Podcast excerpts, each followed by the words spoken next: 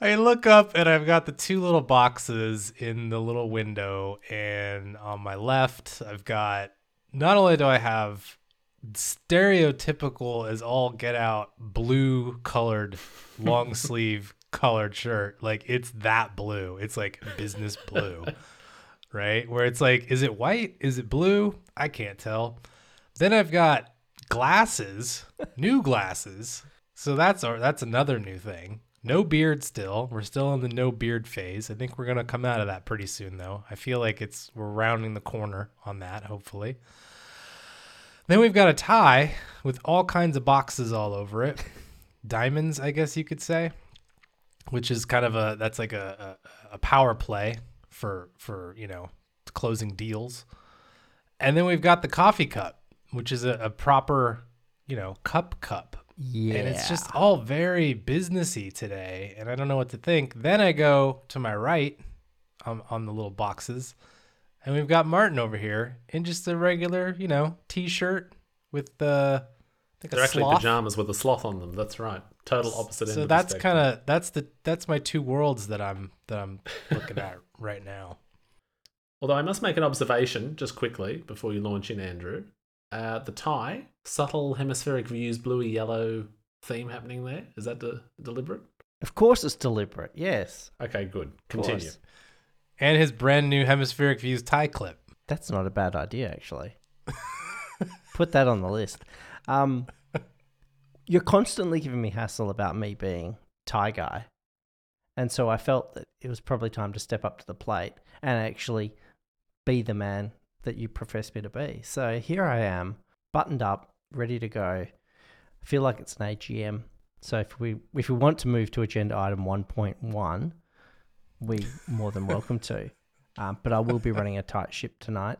Do you know the worrying thing is I actually don't wear ties as much as I used to at all anymore, and I, and I actually pulled out a white shirt to begin with, and I put it on, and look, I don't know whether it's quarantine or just aging or what have you, but I think I might have packed on a few pounds because the uh, the little button that goes around the neck that holds the tie all together, yeah, that wasn't meeting. That was not there. Bit of suffocation. So I had to switch to the blue shirt. And even this one, this is like my larger shirt. And this one kind of struggled. I'm, I got to hit the gym, boys. in seriousness, you you recently did that work related podcast. Did you accidentally think you were recording another one of those right now? And then when you when you fired up Skype, it was like, "Oh, hi guys." That's the great irony. I recorded my work podcast and I was wearing a t shirt at the time.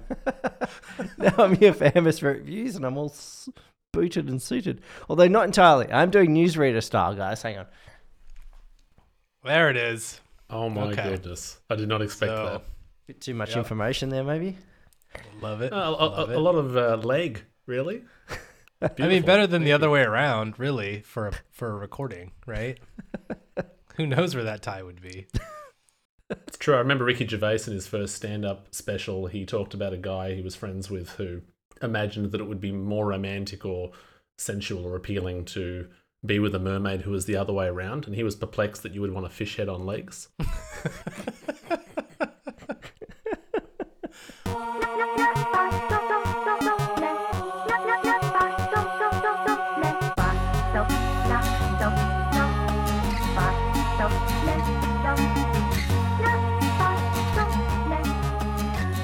It is a super good reason to be wearing a tie today because, ladies and gentlemen, we have got a new business proposal.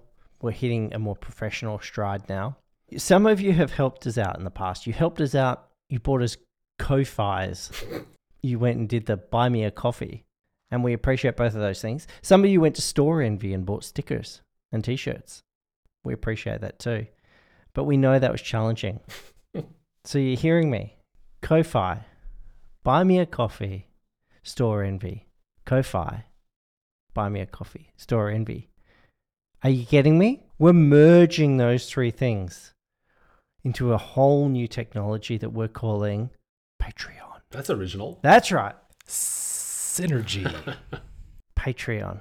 That member service that you know and love from a thousand other sites already. Yeah, we've got that too. so get rid of Ko-fi, buy me a coffee, smush it all together.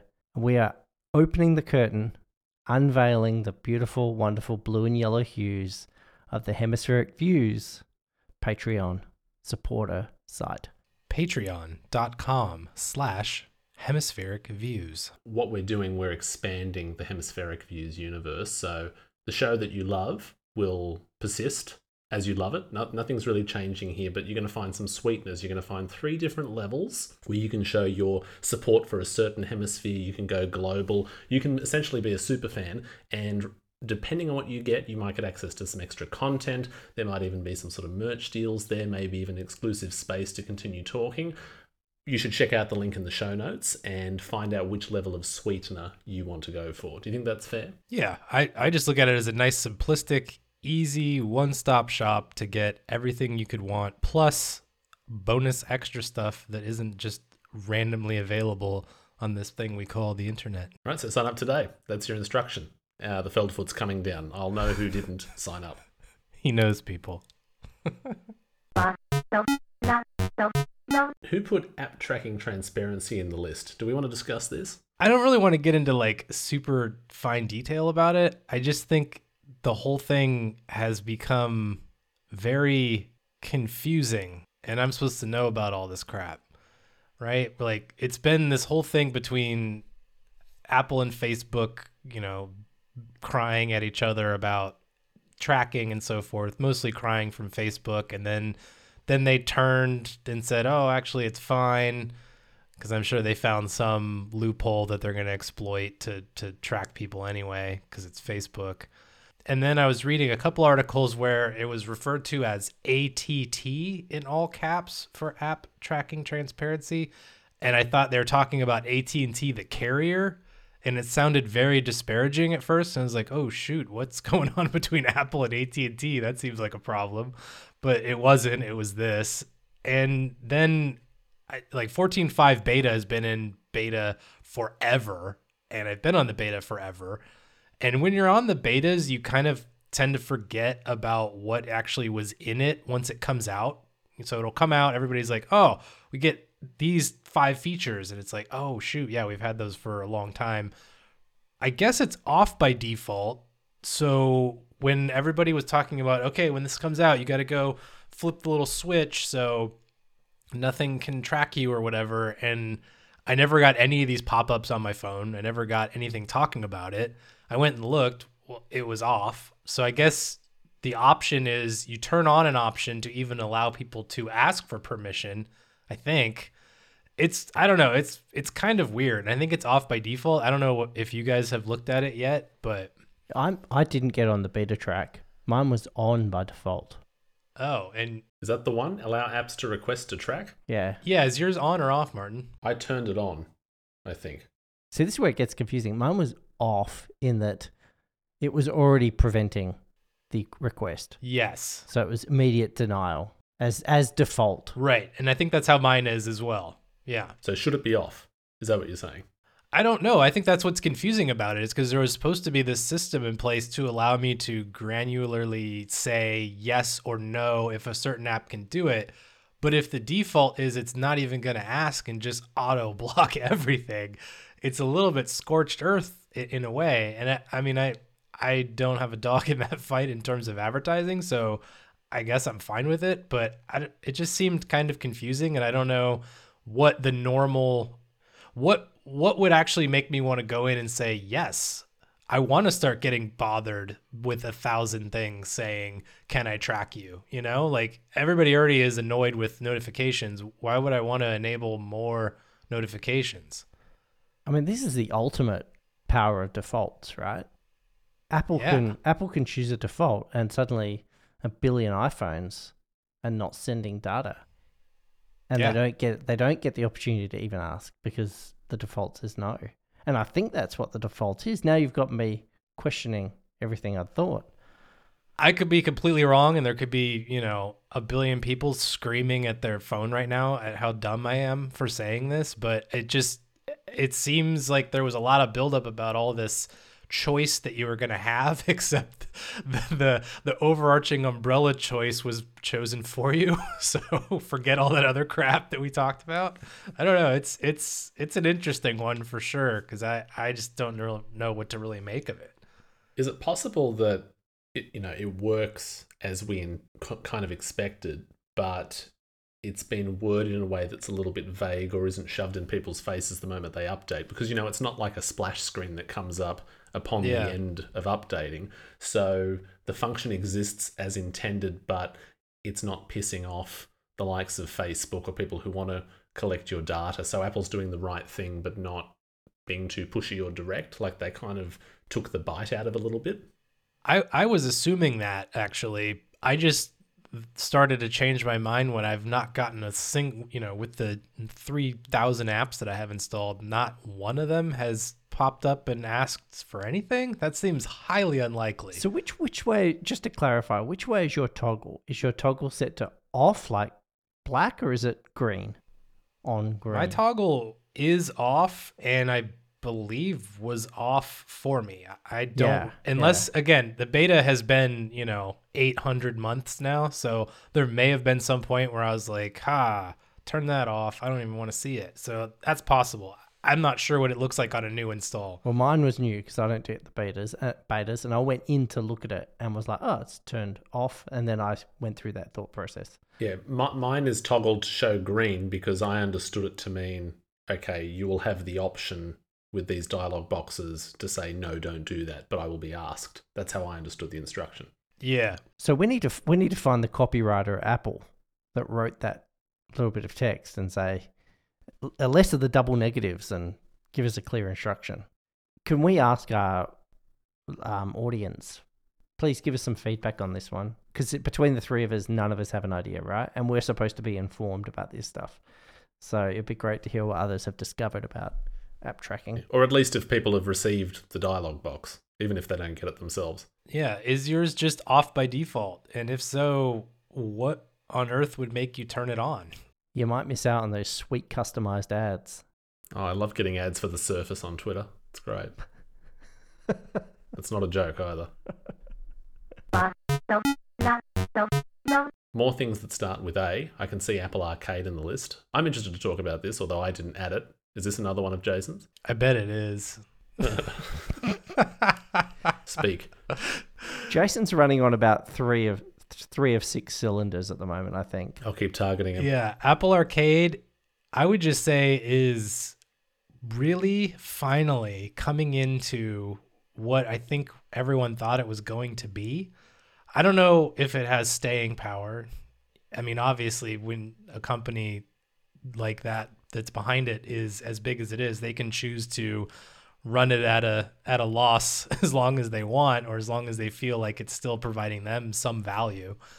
Um, but I know in the beginning of Apple Arcade, it was like a big, big launch, lots of games. It was a big deal. Kind of fizzled out for a little while. Then it felt like somebody sort of remembered that Apple Arcade was a thing that they needed to keep, you know, going. It wasn't just going to just put it in the world and it was going to take over by itself. You had to keep, you know, feeding the feeding the Apple Arcade machine. So I think it's it felt like we got a bunch of new deals coming in and new games.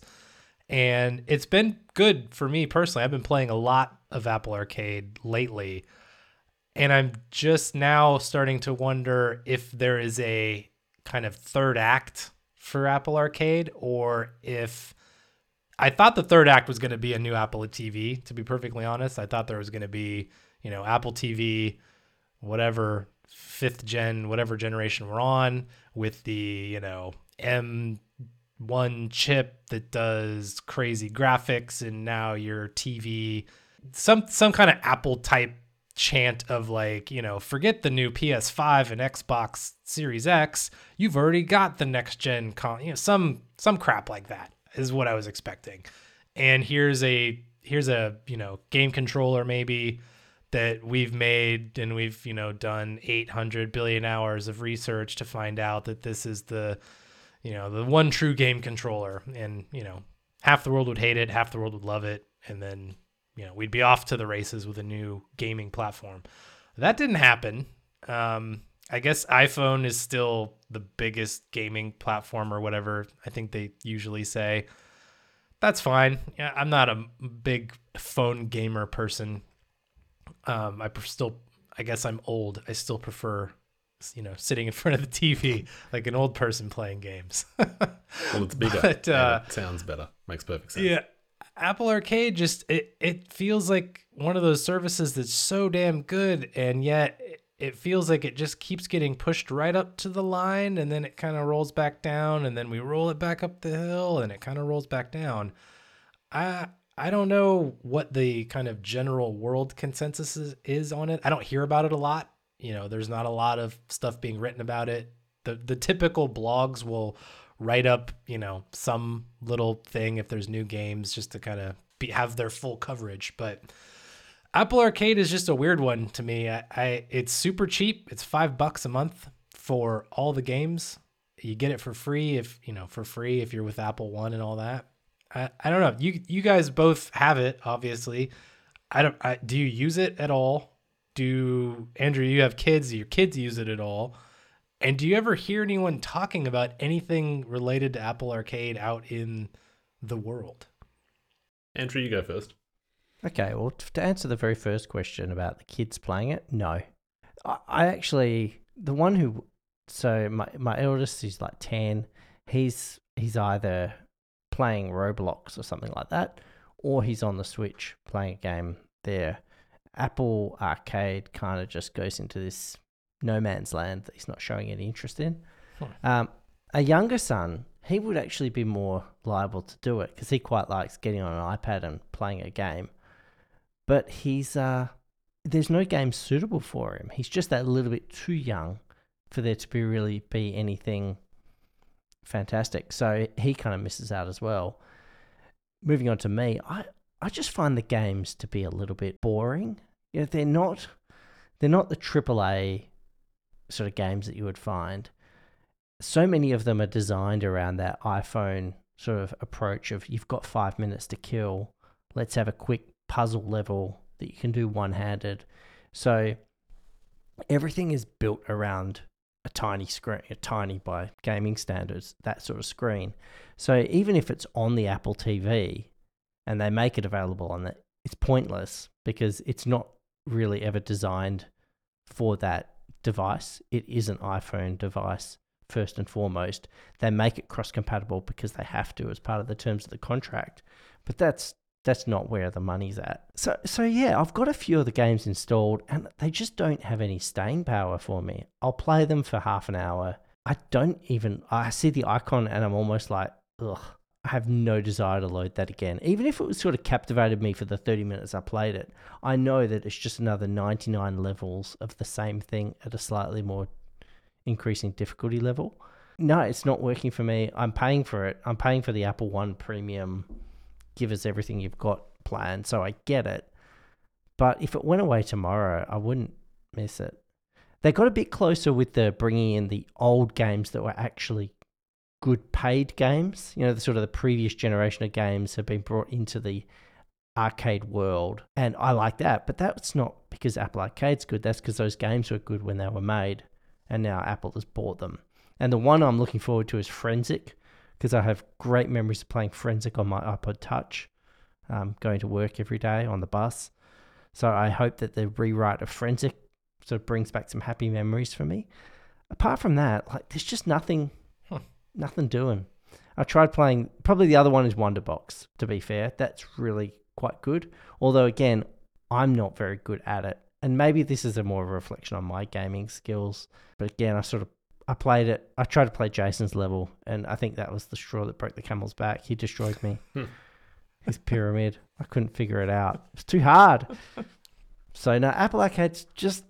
I'm not loving it. Yeah, adding my two cents, I agree with a lot of what you said, Andrew. The thing for me, besides the fact that a lot of the games seem to be built for the iPhone, is that Apple kind of thinks that everyone in the world loves puzzle games, and I really don't enjoy puzzle games very much. I'm happy to give Wonderbox a go, and I know there's that puzzle element to things, but I really like a bit of a racing or an action game. Racing games on Apple Arcade, if they are there to me, are mostly rubbish. I don't like things that have assistive controls, which really comes from that touch first iPhone world. I would like something like a Forza or a Gran Turismo. Not really happening. Found that in a separate paid rally game. Uh, the first thing that I tried that I really liked that had a controller requirement was actually Samurai Jack. I don't know if either of you two have tried this or heard of the franchise. I think it was a TV show or set of games years ago. I had no knowledge of it, but Samurai Jack is like a third person game where you are directing this samurai around actually fighting things fighting enemies, and the controller has buttons that do different moves, and you can control both the movement and the perspective with the two joysticks, and all of the heads up display or separate controls recede, so it's purely the action of what's going on. Now, I'm not saying this game has the most realistic graphics or most cutting edge sort of look of any games that you would find on PlayStation or Xbox, but it felt like a console first game. And I thought, aha, finally I've got something to invest some time in. This is fun. This feels like it was made for a physical controller. So to me, that's what I'm really looking for. I want something where I'm diving into a story or running around. Puzzles and things don't really do it for me. Something that I'd love Apple to do, and I know this is probably terribly unrealistic, but they have the money to buy things the real appeal of Apple Arcade to me is the fact that it is a subscription. Now, I've never thought that subscription was a good word before necessarily. You're chucking money into something that you don't necessarily use, like a gym or newspapers delivered to your door. Not a great word. But in this case, because you're paying for things that live in this database, this thing that is the App Store, you assume that they're not going to go away. They're part of this staying library. And I think about the fact that I have this Xbox 360 plugged in under my TV, and it's there mostly for nostalgic purposes to fire up an old game. But then I think about the fact that my absolute favorite console game of all time, critically smashed as it was at the time, is the game Enter the Matrix. Enter the Matrix is not compatible on that Xbox 360 even after post update. It is locked away on original Xbox, low resolution, the disc tray isn't even opening properly anymore on the one that I have, and I think, why on earth is my absolute favorite console game not playable on anything unless I have some Windows PC emulator? Unacceptable. So I think to myself, why can't Apple go out and cherry pick these long forgotten awesome games and somehow reprogram or recalibrate them and just own them and put them on the platform? People might look look at me and think you're being ridiculous, Martin, but think of something weird and imaginative. That's what I'm getting at. Put on classics that you can't get anywhere else and then have some staying power. Game preservation is a huge issue Yeah. overall, and it's only going to get worse, honestly. It, it's already difficult. Like, if you go to archive.org, there's a bunch of different ROMs on there from generations of consoles, which is great. But much of that stuff was pre all this DRM crap, or at least it was in the beginning of DRM when it's very easily crackable. so now it's like, you know, 20 years from now, the games we have today are going to be very difficult to find and or play to your point. So I don't know what the answer is, but it sure would be nice to have some kind of steward with a crap ton of money to just say, "Hey, we're to we're to archive all of this stuff and make it playable in some way." I, I don't know what that looks like. To your point, would they do it? Probably not, because there's not going to be, you know, services revenue for that. But yeah, that game preservation, that's a whole other area that is definitely in need of someone to take it over. I don't know if that's archive.org or something like that. That's going to be a major problem. Think about all the times that Apple at their various keynotes have had game demos on on stage, right? And they're always painful, okay? But they're designed to show off this is the best that we can deliver on this hardware. You know, it's the best expression of the hardware. None of those games are on Apple Arcade. Yeah. Why not? Mm-hmm. Why not just throw whatever money they need to throw to get all those games that they demoed as best in class and put them on Apple Arcade? It might give a reason for people to subscribe. Yeah. It might give some additional revenue. And surely there's no downside to it. I mean, I wonder how much those publishers don't want to do it. That's the other piece though, is as much as Apple wants them to be on there, if they're only saying, you know, you get two cents for every time somebody starts up your app in the arcade. Maybe the deal just sucks. I, I, don't know what it looks like from a from a game publisher standpoint, other than just saying, "Hey, we're gonna promote you on Apple Arcade," and it's like, yeah, but that's for you know a day. Yeah. And then what happens, you know, on day sixty when literally no one even opens my app anymore, and I've only gotten eight dollars I don't know what that deal looks like. Maybe the deal is just shit, and that's why we're not getting a lot of games. And that's why I wonder when it comes to the point of game preservation. I know my suggestion is probably ridiculous, but you think about how in TV streaming, companies like Netflix really jumped in and bought up all of this stuff to create a library of content. And yes, those things start to fade, you know, things like Friends or The Office when studios wake up to themselves and go, oh no, we need to actually have this on our platform or take it back why not do something like that with games? Because I know, I mean, Natasha probably won't mind me sharing, but she told me about how much she loved EyeToy back in the day on the PlayStation 2, or things like Snake uh, on on old Nokia phones. And I know I'm just sort of grabbing at different yeah. examples, but people have really, really strong memories of these classic games. And like both of you just mentioned before, these classic iPhone games that come on, suddenly everyone starts talking about arcade again. What if they could buy things or license things? Uh, and be a little bit more imaginative so people go, oh, that thing with that brand power or recognition or nostalgia is now on that Apple thing. I want to try that out. Yeah. Surely it's possible. How long until there's Apple App Catalog where you pay 50 bucks a month and everyone that opts into it, your app, it's basically Setapp on your phone. All right. You know, like you don't have to necessarily be in that, but if you check a box as a developer, you're now in the Apple App Catalog, and everyone that sub- subscribes to Apple App Catalog just gets, you know, all the apps. No more of this, you know, buy every single app, you know, in app purchase bullshit. It's just like, you know, pay whatever the number per month and you get access to all the apps it could be really terrible or it could be really good or maybe it's just kind of something in the middle. I don't know, but it just seems like a natural. Everything is already a subscription at this point. Yeah. When is it just you know pay? If if you want to get super cynical about it, at some point you just get to you pay Apple 150 dollars a month. They give you a phone and a tablet and a laptop and access to all the apps and you just are renting the whole thing. I know that's like I'm not saying I want that. I'm just saying like in a super you know cynical subscription world that kind of seems like the logical progression. I'm going to have to mail this tie to you Jason cuz you've just nailed the business model.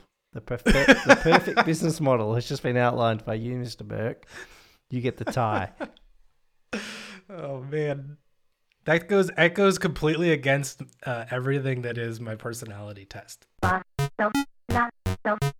Well, there's a segue. What's his personality test you speak of? A couple of weeks ago, I think it was a couple of weeks ago, maybe it was a couple days ago, I got a link to a person I think it's a personality test, basically.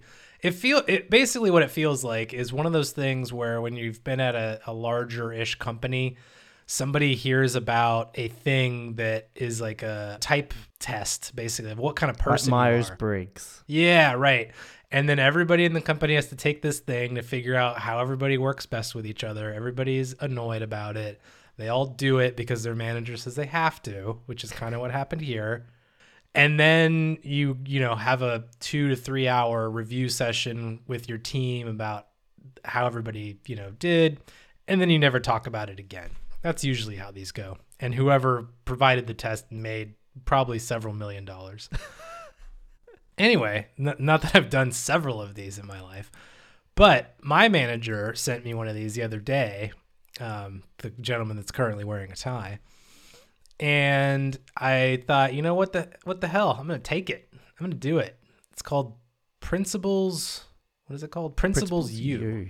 Yes, by not a sponsor, right? We're just clarifying that. Not a sponsor, although if they're they're more than welcome to sign up or even buy a Patreon package. Yeah, Ray Dalio is behind it. I think he's some sort of big big wig in the VC scene, so uh, I'm sure he could afford a monthly subscription. If anyone can burn VC money, it's me. So send it our way. Um, so I took the test. It took maybe I don't know, 20 minutes or so. And it's one of those where it's just asks you kind of a pretty general question about you. And then you answer anywhere from strongly disagree to strongly agree. And there's like four or five options in between. I think neutral was in the middle. Once you get through about 10 minutes of it, you start questioning basically everything about your existence and you start answering the questions as you start out answering the questions objectively, then you start answering them as what would somebody else say if they were asked this question about me? Then you double double guess yourself on each one then you start thinking that it's asking you the same question slightly differently to check and see if you're a liar. I noticed that. So then you go through Yes. that. You kind of have like the whole like def, you know, levels of of of self-reflection. Then you start wondering, you know, when the hell is this going to be over? Because it doesn't give you any kind of progress as to how far along you are. So, and then you finish and then you read through the things. And the thing I like about this one is it instantly lets you start comparing yourself to basically whoever they they call it friends, which I thought was interesting because I, I would think this would be more in a work type environment. So I don't. I mean, friends is fine. I, that, whatever. Frenemies. But anyway, you can you can compare it compare yourself to to your friends. Anyway, I took the test and I found it to be kind of interesting. Uh, mostly because I got to see Andrew's side of things, and I was interested to see how incredibly different and or alike we are. It gives you an archetype, and mine is the individualist. really?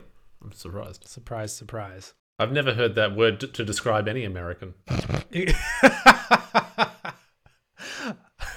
I'm a trailblazer, if you hadn't noticed. I'm looking at the little islands. You really are just an island all by yourself. Wow. Yeah, it's kind of depressing, actually. I was pretty excited about it because it gives you, it said I was an individualist, then artisan, and then entertainer were my three most closely matched archetypes. What were you guys? Well, I was very amused for a start because I didn't really read the email properly. So I did the entire test and got my results, but didn't do the comparison thing. So, well, look, I completed the test. I just didn't compare with you two, but I do have the full PDF here. I thought it was very fascinating and I actually found it pretty accurate. I, I don't place a lot of, not necessarily trust, but a lot of emphasis or importance on personality tests like this because I'm generally anti quantification in that way. But I, I do think it's a pretty cool tool to compare with others. So, I mean, how do you want to run through it? Well, what is your primary archetype, Martin? Okay, so my primary archetype, which uh, I feel is somewhat predictable or relevant, you could you could disagree. My best match is the orchestrator. What? So uh, at least it's not the uh, the dominator or something like that with the Feldfoot coming down hard. Well, the summary here, I can read it to you. It says, You are most like the orchestrator. Orchestrators excel at bringing people together, organizing around them, and mobilizing resources to achieve and exceed expectations. They tend to be planful, precise, engaging, and people oriented. It's like a LinkedIn recipe right there. Yeah, I think you should just copy and paste that over to your LinkedIn right now. 'cause I think that's that's it. That's the key. And what what I particularly enjoyed was the fact that it gives you the talents and the growth needs, which is just a way of saying what you're good at and what you're not very good at. Yeah, I'd be interested to hear what yours are. So, what was your archetype, Andrew? We've got uh, what do we have? Individualist, we have orchestrator, and what are you? My best match is a planner. What? Oh, of course. Come on. Plan- planners are driven to put structure and systems around goals, translating ideas into practical and achievable plans. They tend to be planful, methodical, and results oriented. Now, it doesn't say this, but I can add on just don't get the planner to actually do the doing. Because at that point, I'm like, I'm out. Don't make me actually do stuff. I'll plan out how to get this stuff done, but that's on somebody else to do it. You'll notice that Jason is actually the one who does all the creative work. Martin, you're the one who organizes and gets us together. Ah, what is Andrew actually doing? Damn it, he's doing nothing. Genius. To be fair, I also have the attributes of the investigator and the strategist. Well, I had some crossover with Jason in that uh, my good match and my moderate match were entertainer and planner. Actually, I cross over with both of you in a way. Oh. Ah. So you and I both have entertainer. You and Andrew have oh planner. we need to Venn diagram this, don't we? I think so. So I'm like the hybrid of two of you in a way. Yes. It's the, th- the other thing that's fantastic about this is it doesn't just go to that level of detail. It gives you all your how you prefer to think. Like, are you creative or deliberative or practical? How you engage with other people, how you apply yourself, and there's all these different explanations. And with any personality test, these are always like, well, duh. You read it and you think, well, duh, and it should be kind of duh because you're looking at your own answers about yourself, right? So it should sort of make sense. So I think that's kind of cool. But so getting that in itself and about you is is kind of interesting to read. But where it really comes in to value, and I guess this is where they're going to try and sell it to the corporate companies, is when you compare your results with one other person. Now, unfortunately, Martin didn't follow the instructions, so he doesn't get the benefit of this. But there's actually a whole page where you like I'm looking at it here and I'm saying compare results between me and Jason. And it gives us charts and so so it shows us on all these different measures, am I low, very low, moderate, high, very high? Where do I sit? And then where does Jason sit on that same measure? So we can see that the first one that jumps out in the creative measure, guess what I am, guys? Very low. Jason is very high. I also have my own scores, so I can throw in if, if you're curious about any particular one. I'm just not on your Tell us what you are on creative because we're the polar opposites. All right, here we go. I'm just scrolling, scrolling. Hopefully Sorry moderate, so he's right in the middle. there. uh, high at 64%. Okay, pretty good. Pretty, pretty good. good. We can go through all of them, but I was just thinking, like, what is your lowest one? What is your highest one? And which one did you look at and were either surprised and or angry at the level that it was? which probably says a lot, actually, if you're angry at it. Martin, you can go first. Okay, so my highest one at 95%, very high, was that I think conceptually. Uh, and my lowest at 11% was practicality. My lowest at 3% was tough. I am an absolute pushover. You tend to be less confrontational and more diplomatic in your style, seeking cooper- cooperation and compromise over more disagreement and critique of others' others' ideas and positions. Yeah, I'll run from a fight. I'm not interested in having it. Sorry, this is in your engagement category, is that right? That's where that yes, is. that's my lowest. How I engage with others. What was your toughness, Jason? Because I feel this correlates to how I'm accused with being the Feldfoot, so this would put it to rest. Uh, 38% low. Martin. 48% moderate. Whoa. So it's not in the high category, but I'm definitely Oh, this thing than is broken. You, so. It's broken. We all know it's 148%. What you, it it says here, generally straightforward in expressing your thoughts and opinions. No, never. I, that's not me. What? Who would have imagined it? Pry it out of you. Now, Jason, what was your highest and lowest? Highest is under how you prefer to think, creative 93%, very high. And my lowest, I have a lot of low ones. Got a 7%, 8%. It looks like practical is my lowest. very low. Which is completely accurate. Is that risky for a podcast for two thirds of its uh, hosting staff to be impractical? I don't know. Screw practicality. What was your highest, Martin? Uh, my highest was thinking conceptually. That was the one. Although up there in the high was uh, detail and reliability, extroversion, Mm, humor. Detailed and re- reliable for me was high too. 74 on that one. Yeah, I got 74 for detailed and reliable. This is how we've managed to keep a podcast running for this length of time Oh man. with our craft documents and Trello notes and everything because we're detailed and reliable. Leadership 74. I got, that's pretty high. Oof. Oh, I got 7%. Oh, Wow, I got 68. That's amazing. 7%. Just tell me what to do, guys. I'm right there with you. Which one did you find to be like that's not right? Like which one did you look at and say like come on, that's that's BS or just you were very surprised by it? okay. Well, first, I should just share, just to close the loop, I'll say my highest was conceptual. um, at 82%. I like to think abstractly and phil- philosophically, using theories and models to solve problems, like a spreadsheet. So the, the most wrong, what was your most wrong, Martin? Hmm, my most wrong. Uh, it gave me 40% moderate for flexible and said you prefer environments with less change and uncertainty and tend to be less focused on personal growth and development while being versatile in the roles you play in different circumstances. I felt that was pretty accurate, but I actually thought the 40% moderate rating was too generous. Okay. I think I'm actually a little bit more rigid than what it than what it said, but I'm happy to take that compliment. So you're being flexible. Yeah, I'm being flexible with the flexible rating. So I'm upset at the humble category. Let's see if he's humble or not in this. but now for another reason, because when I think of humble, it seems to be different than what it's saying in the description. So, first of all, under humble, 10%? Come on. That's not true. Typical American. That is just not true. And then it says you you tend to be less receptive to critical feedback. That's valid. Um, but I wouldn't it doesn't that doesn't say humble to me. Um, so less valid to rece- or less receptive to critical feedback or eager to openly exa- examine your mistakes, weaknesses, and blind spots. He's getting angry about it. Do you see the irony here? what do you mean? I'm- and may prefer to project self-confidence rather than modesty.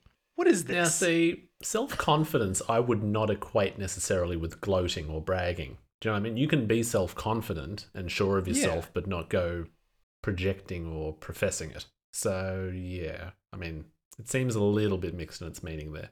But yeah, I do like the irony of this. I'll show you humble.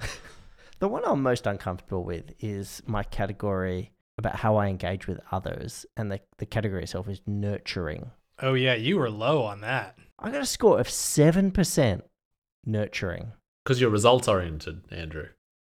You tend to be less sensitive and aware of people's needs, feelings, and tendencies. I have been meaning to talk to you about that.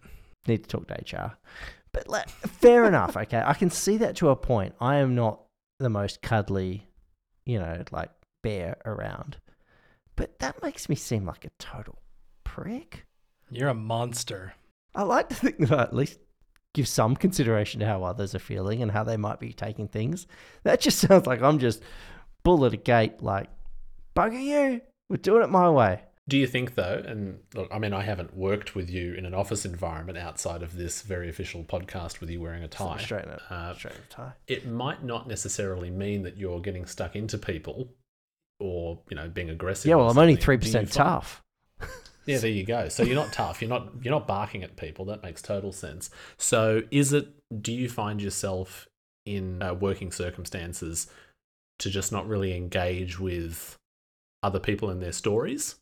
Do you know what I mean? You're not dismissing them, but you're Mm. not getting emotionally invested in things. That Do- is do you, pro- that's are probably you true. detached? Yeah, that's probably true. I, yeah, it is hard to find that part of me that cares enough about that stuff. Because how, how do we compare? I would say. What about you, Jason? How how nurturing are you? Oh, I'm hella nurturing. Uh, forty-one percent. Give him a hug. Well, I'm sorry, guys, but I've been rated with nurturing 63%. So, what does that mean for the Feldfoot? Wow, that's because you have Mac Mini now. But I mean, let's be fair. You have to throw in the Mac the Mac Mini coefficient there. Yeah, If you would have taken this previously to that, it would have been like one percent. that's but- right. So, you're is- saying that I've been up 62% by fatherly hormones. Is that it? Yeah, yeah. This this turned your your your black heart into uh, gold. It's true. I noticed a lot of movement from my chest recently that wasn't there before. Like this kind of pulsating. Yep, What's all that about? Yep, Mac Mini coming to the rescue. Uh, there's one that I'm particularly interested in, and it's the one that I've gotten better about over time. I if I had done this quiz a few years ago, I would have gotten a very low score, and I, I feel like I've improved. And it's been an active, I've actively been trying to improve this part of my personality, and that is extroversion. Oh yeah, where's that? Because I used to be shy as anything, and I'm still not Mr. Extroversion, but I'm no longer fearful of talking to people or anything like that. I'm doing a podcast for goodness sake. Um, so, so my extroverted score was 28%. which is still low, granted. But I think that's a market improvement on what I might have gotten previously. So does that sit in the low category? Is that It does that- still say low, which I'm a little disappointed about because I would have liked to have got at least gotten into the medium or something. It, you tend to prefer less social activity and to engage in more intimate settings, be more cautious than adventurous in the activities you like to participate in, with moderate comfort asserting yourself in social situations when necessary. And I think that last bit maybe crank that up a little bit more. But just curious where you guys sit with extroverted. I'm gonna guess Martin is like 95. 80, 80 plus for sure. I'm gonna say like a 83. Very close, 81%, very high. Thought so. Yeah. Apparently, I thrive at the epicenter of social activities. I've always thought of you as the epicenter. it's true though. Um, I, I mean, I've shared stories with you before about how I can't resist speaking to people in public situations, particularly like at service counters. I have this, I don't know, this uncontrollable urge to talk. You're in the right medium. Yeah, that's it. Somehow I managed to rein it in and share the microphone with two other people, so that's good. But yeah, you were correct. I'm very extroverted. I think Jason's probably around 63%. Maybe maybe tending a little bit higher. He has said that he's pretty introverted though, so I don't know. In actual reality, I would be probably about a three. So most people don't know this. I am a uh, I am a timid mouse who is afraid of its own shadow in re- in regard to extroversion. But I have crafted and molded and built an infrastructure of fake extroversion that I am able to put on like a Superman suit. A persona. So therefore, I'm I'm able to break tests like this. So instead of a three, I got a thirty-nine. Phew. Well done. Yeah, pretty good. Lower than I thought you'd get. I, honestly, you come across as such a more extroverted person than I think you give yourself credit for. Oh yeah, you don't know what's going on up up uh, between these headphones. Just fear, pure fear. You two are definitely on one end of the scale, and I'm far on the other side. So, what is it particularly that you would say makes you more uncomfortable or feel more introverted? Because right now, I think you know we have a great discussion, you know, online, particularly things like micro.blog. Had I never spoken to both of you personally in this way before, I would have thought both of you were fairly extroverted. You seem very open to to share things, but sometimes it doesn't mean that. It's more about whether you're the life of the party or whether you get your ideas from external sources. You know, who knows? So, where would you say that the true introverted nature comes out in both of you? Andrew, do you want to start? I think with me, it comes out in that it's it's that where you get your energy from. So I don't mind spending Okay. time with people, but it it depletes my battery, and and I can feel it, and I'll hit, get a point. I'll get to a point after you know a couple hours or two three hours or whatever, and it's like, oh man, I'm I need to get out of here. I'm worn out. And then I'll if I'm home by myself, total quiet, not even music playing, just quiet. I can feel that battery charging back up. It's like, oh yeah, this is the stuff. The irony is that my, the job that I do now, my jobby job, I have to go and meet new people all the time and talk to strangers and get to know them. And so that is just like a, I, I'm okay with it now, but I do know that if I have to do a lot of that in one week, by the end of it, it's like, oh man, I'm out. And that's probably improved things for you as well, like you were saying. Yeah, yeah, like, like anything, you do it enough, you get practice and you get better at it. Yeah, for for me, it's uh, if I have to see people, be around people, think about people, exist within the same confines as people. Pretty much just those areas um, are debilitating. Life in general and mostly work have ruined that and and fixed all that because for work, I mean, it would be, you know, go stand on a stage and give a two and a half hour talk to 10,000 people. And it's like nothing will snap you out of that faster than that. I still feel like whenever I do stuff like that, though, I feel like as soon as I get up onto a stage, I black out, give the entire talk. And at the very end, I just kind of like wake up and it's over. so, and it's worked really well so far. And you survived. Yeah, I'm still there. So I did find another one that made me mad though. If I could add one more. Oh, yeah. Status seeking? The last thing I want to do is be noticed. This was so high. I don't I don't know. I don't agree with this at all. mm, oh, it was 77% by the way. High. Like Wow. that's huge. It, you, it basically is saying you're the kind of person that wants, you know, 10,000 likes on your well, I don't have any serv I don't use any services anymore that have likes. But let's say I was on Twitter and it would be like, you know, you want to have ten thousand followers or whatever. No, I'm one of those people who says they don't care about what others think, but really secretly I very much do. so I don't really care about likes and all that thing, like Jason said with social media. Uh, and I don't, even though I'm quite extroverted and I get a, a, a rush from positive feedback in a group, and particularly when people laugh at what I say. If people laugh at what I say, that's the end of it in the beginning. There we go, Andrew. Oh, the visceral reaction. Oh, there we go. but uh, yeah, I, I don't seek to show off or improve my status and obsess over my self image. But if there's a compliment or praise to be given, whew. so yeah, uh, not so closeted status seeker. We've all done a million of these surveys before, and the good news is, as part of the Hemispheric Views new corporate plan, we will be doing God. these annually. So we'll be able to do a um, we'll be able to A/B test ourselves and look for ways that we've improved as people and as a team. I cannot wait. So yes, don't forget, keep this, save that PDF, Martin.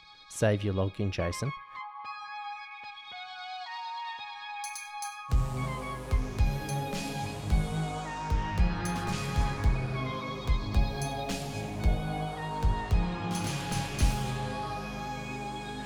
Media, corner. Media, media, media corner. I'm gonna do music this time. It's a, I guess a group. Yeah, group. It's two gentlemen, I believe. And what they do is they take predominantly music from games and jazz them up. And by jazz them up, I mean turn them into jazz songs, basically. So they're called Gentle Love, is what they go by when they collaborate on these things. And the majority of them are called Prescription for Sleep, and then it'll be colon, like whatever the game is. So there's one for Celeste. Um, there's one called Lullabies of Mana. There's another one coming out pretty soon that's for Stardew Valley. Even if you don't care about video game music or think you like it, I would absolutely say go into your music thing of choice. Uh, I'm sure they all have it. I am looking at it in Apple Music right now and give it a listen. It I think you'll find pretty quickly if it's your thing or not, but it's just it's nice music to there's no words. It's just kind of background music to have going in the house when you're, you know, doing whatever really. I'm all about it now. I just have this thing playing like 24/7 and um, there's I think like four or five albums at this point, and the Stardew Valley one is coming out. I want to say mid month this month. So yeah, check it out. There's like Shovel Knight. There's one that's kind of a, uh compilation of different uh, different game songs. Undertale is on there. Really cool, really nice, just music to have going. Uh, yeah, check it out. So, was this delivered to you algorithmically or by personal recommendation, or was it that cool new tool that's come out called iTunes Genius? Uh, I came across it in, I think it was actually my RSS feed from somewhere. I'm not sure where, but it was something game related and it was about the Stardew Valley one that's coming out in the next month or so. And I was like, oh, that sounds cool. So I went and looked for it to play it and found it on Bandcamp. And then from there, searched then found they had other albums and then I've landed on Apple Music and it was like, do I have it already? Because so many times I will find something like that and just insta buy it and then find out that I quote already have it via something else I'm paying for. Um, so this time, one of the rare times I was smart enough to go search first in Apple Music to see if I had it, and I did. Yeah, there you go. Gentle Love, Prescription for Sleep. There's six or six or so albums on there. Cool pick. Very good. What have you got, Martin? Normally, there's a story attached. Uh, it's not a super interesting story, but I'm going to tell it anyway. Quite often in this very study in which I'm sitting, I'll just walk in if I have a spare moment and stare at my bookshelf. Right. Natasha and I share these bookshelves against the wall. I've read most of the books, but sometimes I just stare at the books that I want to read that I haven't had time to read and feel this sense of woe and dread and, you know, God, what if I had the time to read those books? But then I move slightly to the left or the right, I avert my gaze and I discover something that I loved and have already read. And I did exactly that earlier today. And I wanted to share a text with you that I recommend everyone should read. And it kind of matches up with my warped sense of humor. Have you heard of Mulvania, a land untouched by modern dentistry? I mean, I've read it four times, but no. T- tell us about it as though I have not read it already. Okay, so this book is the first in what was known as the Jet Lag Travel Series, Jet Lag Travel Guides. Uh, I got this in high school and absolutely loved it. I remember taking it in the car with me sometimes to, you know, like if my sister had soccer lessons or soccer practice or something I got sick of watching, I would read this book. It's written by Santo Cilauro, Tom Ah. Gleisner, and Rob Sitch. Uh-huh. Uh-huh. Australians might know some of those guys, and they're linked to some of the people who did things like uh, the TV series Frontline in Australia, even things like that Bar Jar series I mentioned Crackerjack. from The Late Show, Crackerjack. A lot of these guys have crossover. Anyway, getting back to it, the Jet Lag Travel series is a completely fake travel series. These are made up travel guides about countries that do not exist. And what I love about it is that not only is it hilarious, but if you look through the book, right, beautifully done spreads, color coded recommendations, sites to visit, the whole lot, and it's completely made up. And this first one, Mulvania, is this kind of like it might even be pre Borat or around the time of Borat. Yeah, first published in 2003. There you go. So I was just finishing primary school when this came out. Uh, You're so young. yeah. It- It's like a made up former Soviet hellhole, and it's great. Uh, like, if I just read here, the description is Mulvania, a land untouched by modern dentistry, is the definitive guide to one of Eastern Europe's most overlooked destinations. Once known only by war historians and Soviet drug runners, this landlocked republic is now finally being discovered by the discerning traveller. And this latest jet lag travel guide offers all you need to know about getting there, getting around, and safely escaping the forgotten jewel that is Mulvania. and it's just brilliant. And you get photos like this really unhappy guy playing a piano accordion. Uh, reminds me of every Macedonian wedding that I've attended. You even get to learn about places like uh, the best place to dine on a budget or health alerts about bed bugs. So, honestly, check it out Jetlag Travel Guide. If you're not as into the pre, sorry, post Soviet era thing as I am, uh, I have the other two up there. There's Phaic Tăn, which is a fake Southeast Asian country, and San Sombrero, which is uh, like a made up Central American place. So check it out. That's my recommendation for today. So, how many of those did they make? I think there were three, but if you actually look inside the cover, they made this is how much they made up. They actually made up that they did further ones. so you've got uh, there is San Sombrero, which they ended up doing, but they had Taki Tiki, Bongo Swana, Tofu Islands, Mustashistan, and the Syphilis Straits. So they just used to make up all of these ridiculous places, and the effort. They've even made up phone numbers, addresses, everything. That's impressive. Thank you. I leave that with you. Next time I go to Wollongong, I'm going to stop by your little library and read that book. At this stage, how do you even know Wollongong is real? I, I still don't believe that it is, but Could just be made up. Well, I've got a very quick media corner. I won't waste much of people's times. It's a very simple TV series streaming here on Amazon Prime.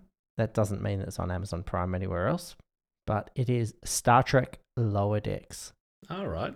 It's it's an official Star Trek property, so it's got the Gene Roddenberry stamp of approval on it, but it's animated, and each one runs for thirty minutes. Star Trek usually focuses on the captain and the the the crew the, the crew on the bridge and all the important people on the ship.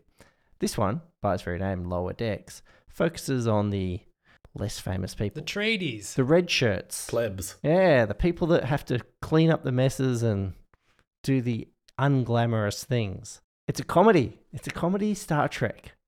It is really good. And because it's got all the official licensing, they can use all the different characters and that kind of thing.